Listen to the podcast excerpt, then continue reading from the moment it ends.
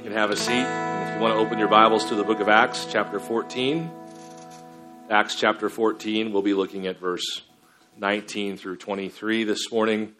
Oh, you've probably heard this joke, but you know, and my kids always get on to me when I tell jokes from the pulpit because they always say they're terrible. But you've probably heard the joke about the woman who goes to the doctor and she says to the doctor, Doctor, I just look terrible. I, my eyes are, I've got bags under my eyes, and my hair is thinning, and my complexion is super pale, and I've got this acne all over my face. And the doctor responds, Well, the good news is, is that your eyesight's working fine. The, I kind of knew who would laugh at that already. It's pretty cringy. Today in our text, we're going to see a bad news, good news scenario, which is very common in God's Word. It's very common in the gospel to see a bad news, good news kind of proposition put before us. So if you'll look in your Bibles to Acts chapter 14, verse 19, we see, But Jews came from Antioch and Iconium, having persuaded the crowds, and having persuaded the crowds. They stoned Paul and dragged him out of the city, supposing that he was dead. But when the disciples gathered about him, he rose and entered the city. And on the next day, he went on with Barnabas to Derbe.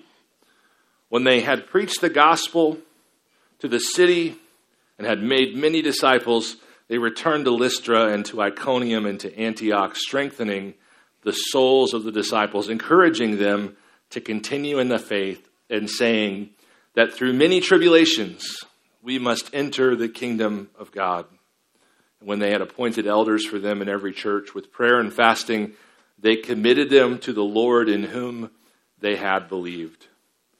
So the text that will the, the, the piece of the text that we'll focus on this morning is verse 22 and specifically the phrase that Paul uses when he says that through many tribulations we must enter the kingdom of God. And that little sliver of information contains bad news persecution. Through many tribulations, we must enter the kingdom of God. And within the context of this passage, we can see that he's referring to, in particular, the tribulations that come through persecution. In fact, the word for tribulation just means pressure. And that's what we see in this passage. So the bad news, persecution. The good news, paradise. Bad news, persecution. The good news, paradise. Through many tribulations, we will enter the kingdom of God. We get to go to paradise if we worship Jesus. But if we worship Jesus, whom the world hates, we will be persecuted. The two go hand in hand. In fact, in the book of Revelation, early on, John the apostle writes, I, John, your brother, who share with you in Jesus, who share with you in Jesus the persecution and the kingdom. These two things, the good news, the bad news, persecution and paradise, they go together. And God is really insistent throughout His Word to tell us in advance of both of these things. He keeps issuing promises of paradise and He keeps issuing warnings related to persecution. And kind of the question is like, well, I think I understand why He keeps uh, issuing promises of paradise, but why is the Bible so filled, especially the New Testament? Why is the Bible so filled with warnings about persecution? Well, I think it's because when something bad hits you that you didn't that you didn't foresee, when something bad surprises you, it has far more potential to shake you up. Right? So imagine not knowing what football is. Imagine not knowing what high school football is. Just imagine being a 15 year old boy, freshman, don't really know much about football, don't really know much about high school football, and you show up the first day for tryouts. And they hand you all this gear, and you're like, well, this is kind of odd, but okay. Um, you put the gear on, and, and then you stand with a bunch of other guys, and this coach is just like out of nowhere like a Nazi, like just you know, like you don't even know this guy, and he's yelling at you, and and then he starts running you through drills, and, and you're you're seeing lights because you're getting hit over and over and over again, And at the end of that practice, you're like, I mean, I don't know what this, I don't know what kind of sadomasochistic thing this is. I want nothing to do with it. I don't understand. Like, what in the world? What are these people about? But if you know about football, you know about high school football, you show up, and that's just part of the process. So, knowing about a difficulty in advance and knowing why the difficulty is a part of my experience keeps me from being shaken by it, helps me to press through it. But when difficulties come which we did not foresee, which we do not understand, which we don't know why they exist, why they've come, or for what purpose they serve, these are the ones that shake us. So, over and over again in God's Word, we're warned about persecution. 2 Timothy 3:12 for instance, Paul says all who desire to live a godly life in Christ Jesus will be persecuted. Now, sometimes that verse, I think I've done this, sometimes that verse gets shortened. All who desire a god, all who desire to live a godly life will be persecuted. That's not true. There are lots of people who desire, who, who try to live a morally upright life. It's not, it's not the morality that brings persecution, it's the identity with Jesus Christ. It's all those who try to live or aspire to or desire to live a godly life in Christ Jesus will be persecuted. And then, of course, in John chapter 15 and 16, Jesus repeats time and time again that we will be persecuted. One sample I just almost randomly pulled out of that section of scripture is uh, John 16 33, where Jesus said, I have said these things to you that in me you might have peace. In the world you will have tribulation, but take heart. I have overcome the world. So, this text that we're looking at today, Acts 14 22, through many tribulations we must enter the kingdom of God. It's the bad news, persecution, the good news, paradise, and these two things interplay. But today, I, I, believe, I think I've identified the purpose of the text. I think that you could look at this text and see that in two ways, Luke has shown the reality of persecution. He's told the story of Paul's own persecution. He's told the story, it's a narrative of Paul being persecuted, of Paul being stoned. But then he gives us an insight into this little brief moment in which Paul preaches to the churches. And one of the messages that Luke picks out of the things that Paul is teaching is that Paul told the churches through many, perse- through many tribulations, we must enter the kingdom of God. So I think Luke is showing us and telling us that persecution is a part of life. I think the par- purpose of this passage is to warn us in advance. So picking that purpose up pastorally, thinking, how do I help people in this regard? How do I help people with the aim of this particular text? I want to talk today about how to respond to persecution when others, not us, are bearing the brunt of the persecution. Okay, so I want to talk about how to, how to respond to persecution when we are receiving the light end of it and someone else is receiving the heavy end of it. And that is actually in our text. Acts 14 again, 19 through 20. But Jews came from Antioch and Iconium, and having persuaded the crowds, they stoned Paul and dragged him out of the city, supposing that he was dead. So that's Paul, and he's getting, what would you say, 99% of the persecution? But look what says next. But when the disciples gathered about him, he rose up and entered the city. And on the next day, he went on with Barnabas to Derbe. So there are two different kinds of experiences of persecution in this passage. The one is the one that we all think of, right? Being stoned, being burned at the stake or something. But there's this second category, and this is the category almost all of you will almost exclusively experience. This is the main category of persecution for the majority of Christians, not only in the world today, but throughout history. So you have to understand that persecution is not evenly distributed because our, our roles in ministry, our roles in the church are not evenly distributed. There is in every war a front line and a back line. There are frontline soldiers and there are backline soldiers who cook and are surgeons and, and mechanics and so forth. And in any war, the fire is not even across the front lines, let alone backward into the rear guard. So, in every single experience of persecution the church has ever gone through, it's been unevenly distributed.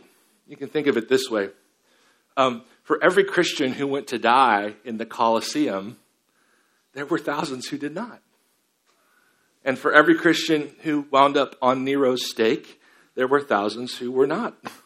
And for every Stephen or Paul who was stoned, there were thousands who were not. So persecution is not evenly distributed across the church any more than enemy fire is evenly distributed across an army. And so, in many respects, the majority of the church throughout all of history experiences this secondary form of persecution. And the real test for most Christians throughout most ages is not will you get up after you've been stoned, but will you stand by the one who has been stoned?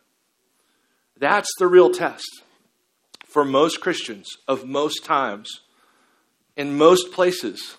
The majority of us, not only now, but throughout history, the real test isn't, will we stand up after we've been stoned? Most of us will not be. The real test is, will we stand with those who are experiencing the brunt of the persecution in any given moment? Now, the answer to that is maybe not. And this is important that we are humble and that we understand our, our own capacities, both for good and for evil. It's important that we understand that we might have heroic notions of ourselves in these desperate times, but that does not mean a whole lot when we examine the realities in Scripture. Unfortunately, one response to seeing someone being persecuted in a very heavy way is to abandon them. And this is, the Bible shows us this, right? You know, one of the saddest sections of Scripture, I was talking to somebody else about this. We both almost said that when we read this chapter, our eyes start to water a little bit chapter 4 of 2 Timothy, Paul is already being poured out like a drink offering, he says. And he's detailing his situation. And he says in verse 10 For Demas, in love with this present world, has deserted me and gone to Thessalonica. And then in verse 16, At my first defense, no one came to stand by me but all deserted me. May it not be charged against them. And then, of course, we have the case of Peter, who, after swearing to Jesus an allegiance unto death, denies him three times and abandons him to the cross. In fact, Jesus says that when you strike the shepherd, the sheep will flee. And he said that all of them, all of them would, in one way or another, abandon him at the cross. How will we respond when someone is selected by God to be the primary bearer of persecutions, wounds in a particular moment? And we are there in the sidelines, we are there in the crowd, we are, we are there watching. How will we respond? Well, one way we can respond is through abandonment. And we have a very real capacity to do that. And one of the things I saw as I studied those texts is that in each one of those instances, the reality of the abandoner's salvation is called into question. You know, when Jesus says to Peter, You're going to deny me three times, he says, Satan has asked to sift you like wheat. Like there's this, this moment of like, if you walk away, there's a chance you're not his. And then, of course, when Paul says in 2 Timothy chapter 4, verse 16, that at my trial none stood with me. He says, May it not be counted against them.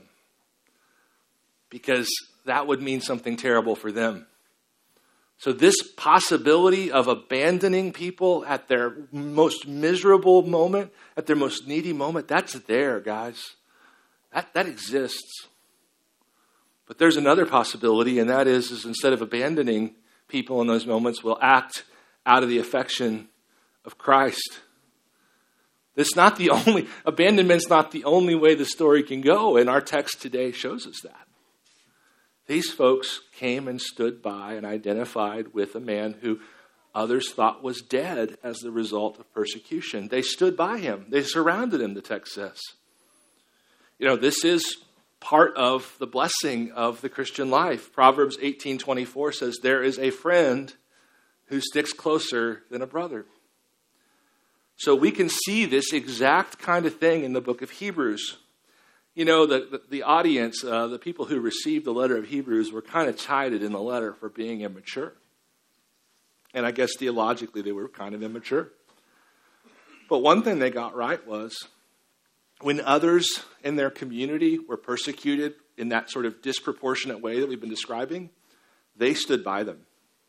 Look at Hebrews chapter 10, verse 32. I've got it up on the screen here, I believe. But recall the former days when, after you were enlightened, you endured a hard struggle with sufferings, sometimes being publicly exposed to reproach and affliction, and sometimes being partners with those so treated. For you had compassion on those in prison, and you joyfully accepted the plundering of your property. What seems to be happening here is, is that by by going to those who had been imprisoned for the gospel, they had themselves been identified publicly as sympathizers of the gospel. In, in taking the step to go into prison and, and bring these folks food and clothing, that was not provided in ancient prisons, uh, to bring these folks these things, to visit them, that was an indication of allegiance to the same sect as the Romans and Jews sought. So they, in identifying with those in prison, also wound up being targeted themselves. Of course, that's why we would abandon these folks. That's why we would abandon them, right? Because we know that, that there's this nasty thing in especially dark and evil societies called guilt by association. And when that's howling about, like the demonic spirit that it is, we all understand that to associate with someone who's already been singled out to be persecuted is to set ourselves up for persecution. But we don't have to abandon people. There's lots of instances where people stood by, including these folks in the book of Hebrews. You know, another way to think about all this, I don't know about you, but um, you look at all these passages where persecution is predicted for the Christian, including the passage in 2 Timothy where Paul says, All who desire to live a godly life in Christ Jesus will be persecuted. Or this passage that we've seen today in Acts 14 22. Through many trials, we, I think that's all of us, must enter the kingdom of God. And I don't know if you've ever thought this, but you thought, well, am I a Christian? Because I don't think I'm being persecuted. Well, one explanation for not being persecuted is that indeed you are not a Christian. but you know, there's another explanation as well. And that is this thing that I'm just calling vicarious persecution. See, the Bible speaks of a love for others that is so deep that when they are being persecuted, I feel persecuted as well. When someone is suffering, I am suffering.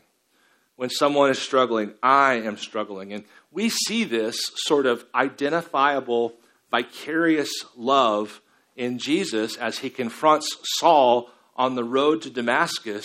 Saul was breathing out, the text says, murderous threats against the church. And Jesus confronts him on the road to Damascus. And what does he say? He says, Saul, Saul, why are you persecuting me?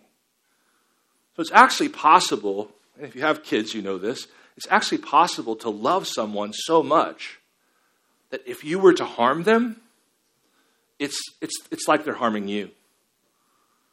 And one of the things I want to postulate this morning is, is that that was the reality at, at, the base, at a basic love level in the early church. People loved each other that much. That they themselves, so I think one of the things Paul's saying in Acts 14 22 is, I know it's trying for you to see me go through trials. In fact, in Ephesians 3, he says, Hey, don't lose heart over what I'm suffering. So the expectation of a local body of believers is that, yeah, we're not all going to experience the same level of persecution, but man, there ought to be a way, a sense in which when one of us does, it feels like persecution to me because that's my person. I love that person. And what you do to them feels like you're doing it to me. Paul, you know, what a loving man. He gets literally, he almost picture him getting scraped up off the sidewalk outside of this city, you know. And then he goes right away, compelled by the love for others, compelled by the love for Christ, to preach the gospel of the kingdom to other cities. But then, you know, he's probably still got some bruises all over him, actually, and uh, he circles back to all these churches who, who saw him being stoned, and he wants to bring them comfort and say, you know, don't freak out by this. This is just a part of what it means to enter the kingdom of God. So there's the two kind of divergent paths for how we could respond when we see someone else being persecuted. And to be honest, I think, I think the one ought to excite us and, and cause us to, to say, Lord, let me be that person. Let me be this, like the people in the, the book of Hebrews. Let me stand with those who have fallen. But there's the other possibility too, right? That in the heat of the moment, we run like Demas or like Peter. Well, I think I've got some truth that could maybe help us pass the test. Because all persecution is a test. And the test that we're talking about today is the one about like where are we in relationship to the people who are really, really getting it? So I think I've got three things that may help you to pass the test. And the first one is I think we need to have a healthy respect for the power of social pressure. I don't believe that we understand just how impactful social pressure is and what it can do to us. I believe that, in fact, that was Peter's blind spot. When he swore dying allegiance to Jesus, um, I don't think he understood the power of the mob and the power that the mob would have on him. You know, in the last two or three years, I, I get to talk to lots of interesting people, and many people just in divergent walks who don't really have anything to do with each other, but people who are intelligent, who, have, who are attempting to understand things. I have heard from many people that they have dusted off two old books and read a third, more recent book in the last two years. And none of these books are written uh, as explicitly Christian books, but one of them was written in 1841 by a man named Charles Mackay, and it's called Extraordinary Delusions and the Madness of Crowds. And then one is written uh, a little bit later in 1895 by Gustave Le Bon, and it's called The Crowd, A Study of the Popular Mind. And a third book, a recent book written by British journalist Douglas Murray, is called The Madness of Crowds. And these three books all deal with this thing that we see in our text today. In fact, these three books deal with the same thing we've seen over the last two chapters of Acts. In Acts 13:50, the text says the Jews incited the devout women of high standing and leading men of the city. In Acts 14:2, but the unbelieving Jews stirred up the Gentiles and poisoned their minds against the brothers. In Acts 14:19, but Jews came from Antioch and Iconium and persuaded the crowds. So in each one of these instances, we see this sort of mob incitement occurring. We see a group of people worked up through lies into a frenzy, into taking violent action against a godly man. And these three books that I referenced are all kind of dealing with that same idea. Mackay, for instance, has said it this way Men, it has been well said, think in herds, and it will be seen that they go mad in herds while they only recover their senses slowly, one by one. Le Bon writes The psychological crowd is a provisional being formed of heterogeneous elements which for a moment are combined. He's essentially saying that a mob becomes its own living entity. What once were individuals now become part of some collective living thing that isn't human but is quite dangerous. And that makes me think of the quote in The Last Battle by C.S. Lewis, where he says, where Beaver, Mr. Beaver says, If you ever see anything that was human but isn't anymore, keep your eye on it and hold your hatchet. Mobs are, in some ways, surrendering autonomy for the, for the benefit of losing responsibility responsibility to think, responsibility for their actions. And no, I guarantee you, the mobs are not restricted to one zip code or one part of this or any other city. They're everywhere. And Le Bon writes The masses have never thirsted after truth.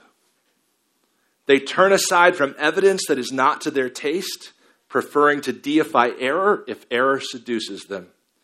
Whoever can supply them with illusions is easily their master. Whoever attempts to destroy their illusions is always their victim. And indeed, the madness of crowds is in full effect not only in these chapters in Acts, but also in the crucifixion of Jesus, where we see the chief priests did what? They stirred up the crowds. They stirred up the crowds for an illogical bloodlust against Jesus and an illogical graciousness towards Barabbas. So that when Pilate goes to the crowds, as was the custom, and says, Who shall I release? The crowds were no longer a thinking group of individuals they were a bloodlusting entity all in its own self. And I think that if we know this in advance, because that's the whole idea of warning, right? Is to know something in advance so it does not shake us. If we know the power of the mob in advance, we may be able to stand against it. I think there are spiritual and even sociological reasons why Peter who had mighty resolve, crumbled under the power of the mob. So, practically, what does this look like? Well, I think just understanding what a mob is and how it can quickly come into being, and how, to be honest, it's the kind of temptation you don't want to find yourself in. Because it's not the kind of temptation you can easily step aside from. The, the, the stories from history are too deep of evidence that show it is not easy to not get swept up in a mob. Don't think too highly of yourself, right? Uh, it's, it's, it's more of a temptation than you might realize. Where is temptation most evident today? Well, you know, I think of social media as like a big town square with hundreds or thousands of people, depending on how popular you are, uh, hundreds or thousands of people congregated in this, this, this square, right? and they're on, there's, there's a switch, and, and you don't know when the switch is going to flip. But there's this switch that gets flipped. So there's two modes for all of these people in your little town square that are wandering around. And the first mode is recreation. People are posting pictures of vacation and their kids and Christmas and the house that they just bought, the fish they just caught, and so forth.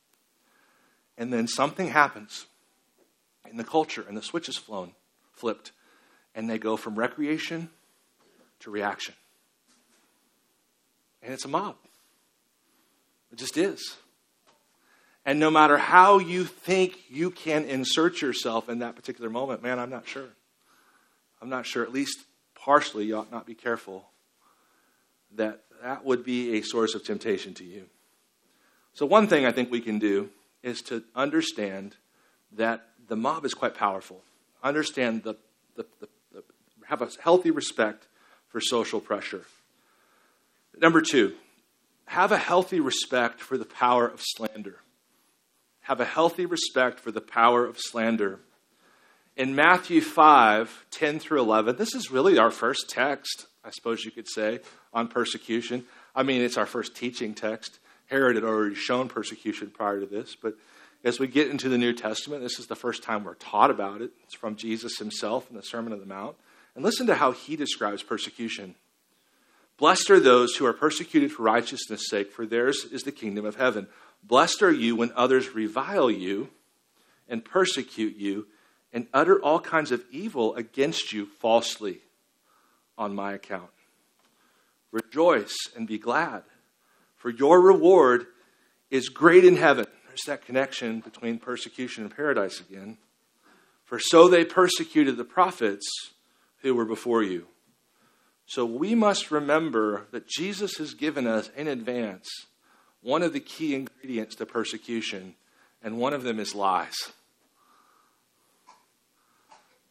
One of the basic strategies of persecution comes from the founder of it, and it is accusation and lies and slander.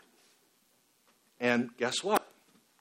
This is a really complicated thing because you can be sure that those on the front lines of the fight, we're not all on the front lines in the same way. You can be sure that those on the front lines are going to be persecuted more and that one of the forms that persecution will take will be slander. Um, but on the other hand, here's the challenge. Some of the people on the front lines are more compromised than we realize, and it, they might have no business being on the front lines. And so now we're in this situation, now, right now, where we don't know what to do with information about our leaders. On the one hand, it could be slander and persecution. And on the other hand, it could be truth. It's like, how do I navigate that? And how do I not wind up accidentally abandoning someone who has who is being persecuted, who is being slandered? It's like, how do I deal with all that stuff? Well, here's some thoughts. On the one hand, it's appropriate for you, of course, not to want to have a hypocrite as a leader. And on the other hand, you have to realize that this could be a trap to make you a hypocrite. Someone who talks a lot about Christian love, but then abandons someone the first time an unfavorable news article or blog is posted about them. So I think it would be important is to, I think we all have a relatively deeper sense of, of recoiling and reviling of our leaders being hypocrites, but I think we have a less acute and aware sense of our own selves being hypocrites, especially when it comes to the lack of loyalty and love for those who are being slandered. So I would say, okay, I don't want my leaders to be hypocrites. I also don't want to be a hypocrite. I don't want to be tempted or tricked into turning my back on someone who deserves my loyalty and so forth. And, and the thing is, is that if you start there, you wind up at the next step, and that is you will have to exercise a level of care and discernment and caution that the mob will simply not accept. When the mob is ready to persecute someone, you tapping the brakes because you'd like to have a bit more ev- evidence is just not okay. As Gustave Le Bon said, the mob is a slave to those who feed their illusions and those who seek to break their illusions are its victim. So you have to understand that already, no matter how you respond, if you tap the brakes, some of the mob is already going to look over at you and say, I didn't even see you over there. You must be a co conspirator. This is from Douglas Murray's book. One of the consequences, so so Frederick Nietzsche is, is uh, someone we don't talk about a lot on, on Sunday morning, but. I think this is a helpful thing to know about Frederick Nietzsche. As one of the consequences of the death of God, so just to give you a refresher, Frederick Nietzsche said, through a number of developments in society, we have killed God. We are, we are no longer, he, this is the guy who said God is dead and we have killed him. He's essentially saying we have embraced a secular explanation for everything and expunged God from everything he was saying that, I think, partially with a, uh, like, that's good, but he was also extraordinarily concerned with how that could turn out. He did not think it would turn out well. So Frederick Nietzsche foresaw that people could find themselves stuck in cycles of Christian theology with no way out. Specifically, that people would inherit the concepts of guilt, sin, and shame, but would be without the means of redemption from which the Christian religion also offered, which the Christian religion also offered. So he's predicting a future, a post Christian future, when people still have Christian ideas like don't be bad to weak people, don't lie. But they have all of the guilt associated with violating these commands that have been baked into our culture. But guess what they don't have anymore? They don't have a Savior. They don't have a cross. They, they don't have a substitute. They don't have atonement. They don't have justification. They don't have forgiveness. And so, this, this, this future reality that Nietzsche anticipated, as Douglas Murray argues, is here. Today, we do seem to live in a world where actions can have consequences we could never have imagined, where guilt and shame are more at hand than ever, and where we have no means whatsoever of redemption. This is the, the difficulty of dealing with someone who is, well, there's two possibilities. They're receiving a lot of fire. Maybe it's because they've done something wrong, or maybe it's because they're being persecuted, or maybe it's a mixture of both. But what you must do in these moments is say, um, God has a jurisdiction for this, a due process for this, and no matter what it is, God has grace for this. And that's actually going to be one of, it sounds like it's the easiest thing in the world for you to say, but you just say it now because it doesn't cost you anything. But being a hardcore grace person can cost you a lot in the right contexts.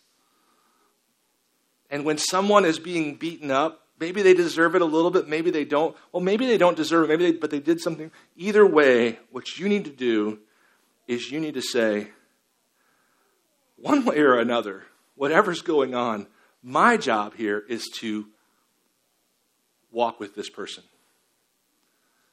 Whether they're a liar and are repentant, or whether they are being unfairly accused, whether they've sinned and are repentant, or whether they're being unfairly accused, my job as a Christian is to help them repent and then forgive them and accept them in to my, to my, my circle. And this is what Paul commands in Romans 12 16. Don't be haughty, but associate with the lowly. And that's really, when we're talking about persecution, we're talking about, and slander, we're talking about being that person who, if not publicly, at least privately, goes to the person who is enduring great slander and says, Hey, one way or the other, I'm with you here. I want to walk with you. Um, let me give you three principles related to this. Number one, God would rather you be in the dark than sit in the company of slanderers. God would rather you be in the dark than sit in the company with slanders. Meaning, he would rather you not know things than to know things through slander.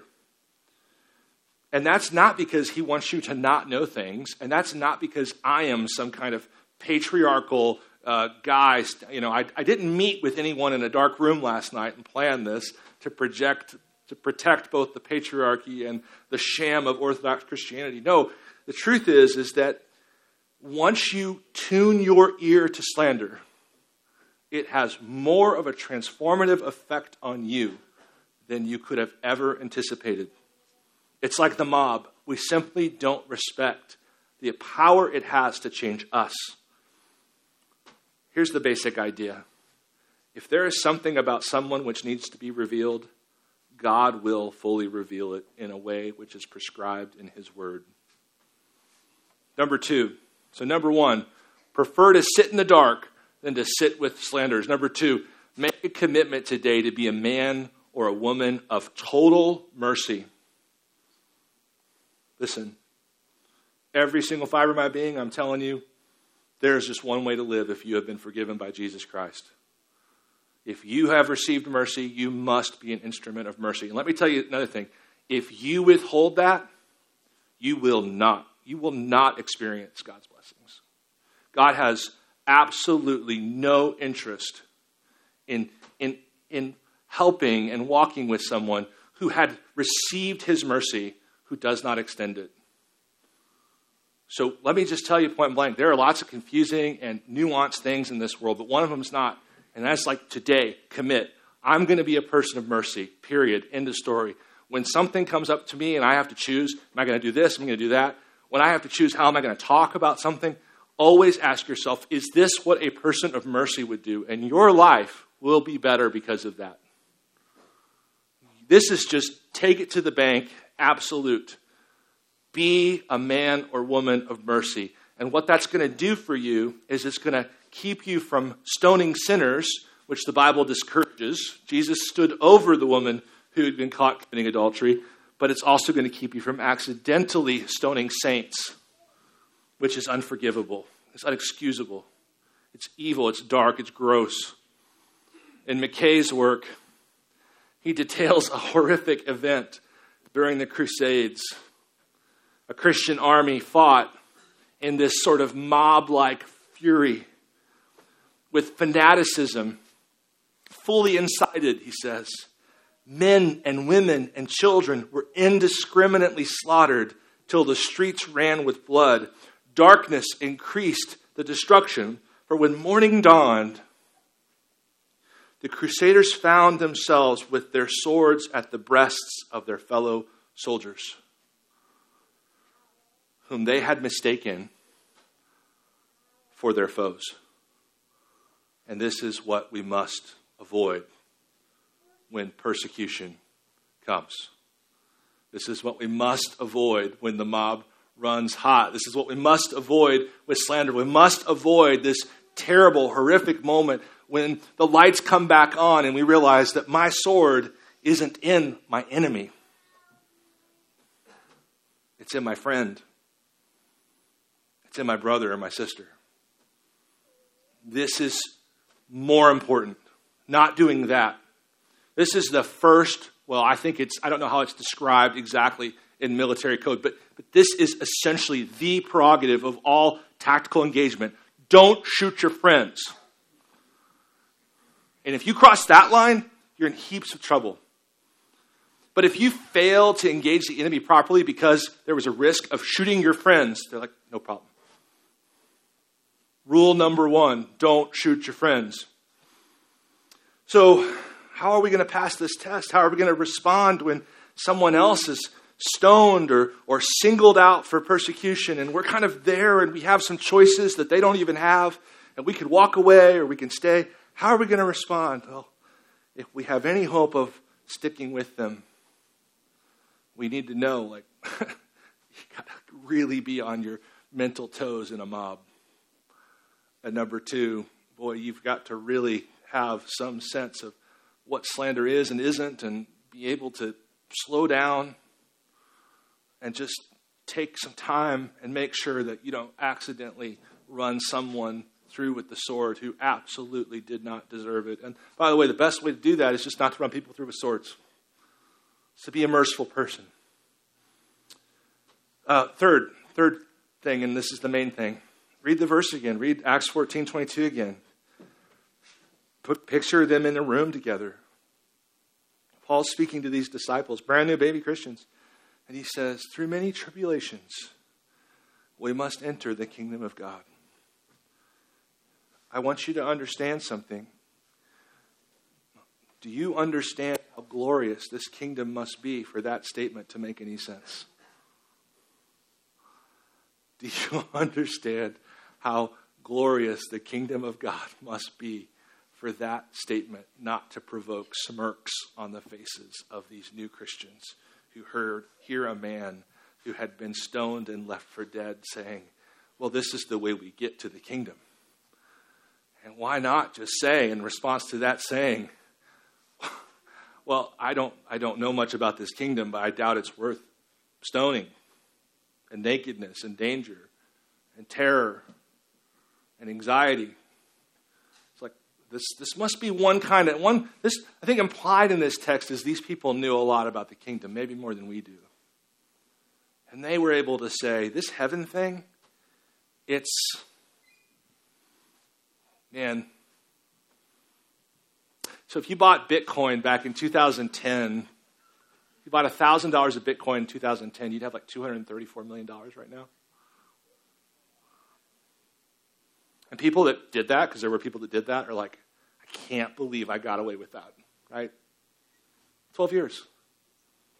$1,000 to $234 million or something like that. And people are like, I can't believe I got away with that. Friends, every one of us, no matter how much we suffer in this world, will one day get to heaven and think, I cannot believe that that little thing I went through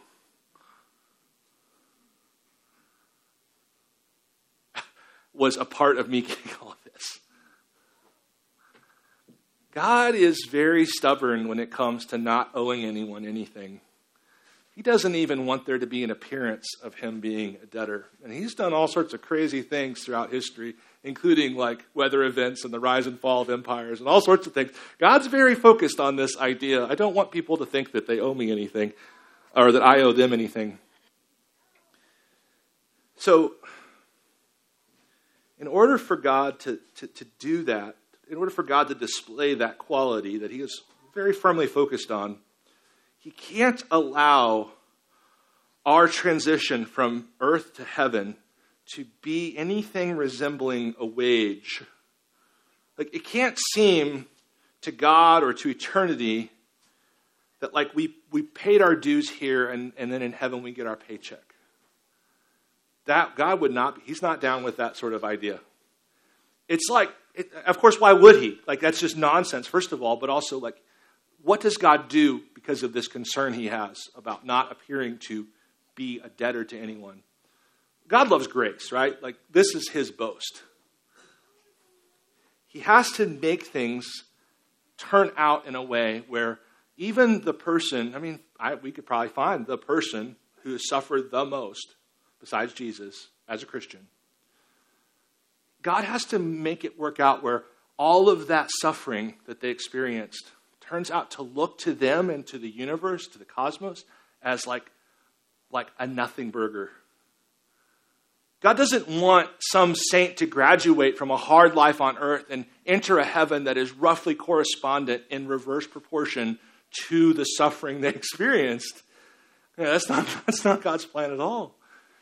God's plan is to blow you away with grace in every fiber of your being for all time.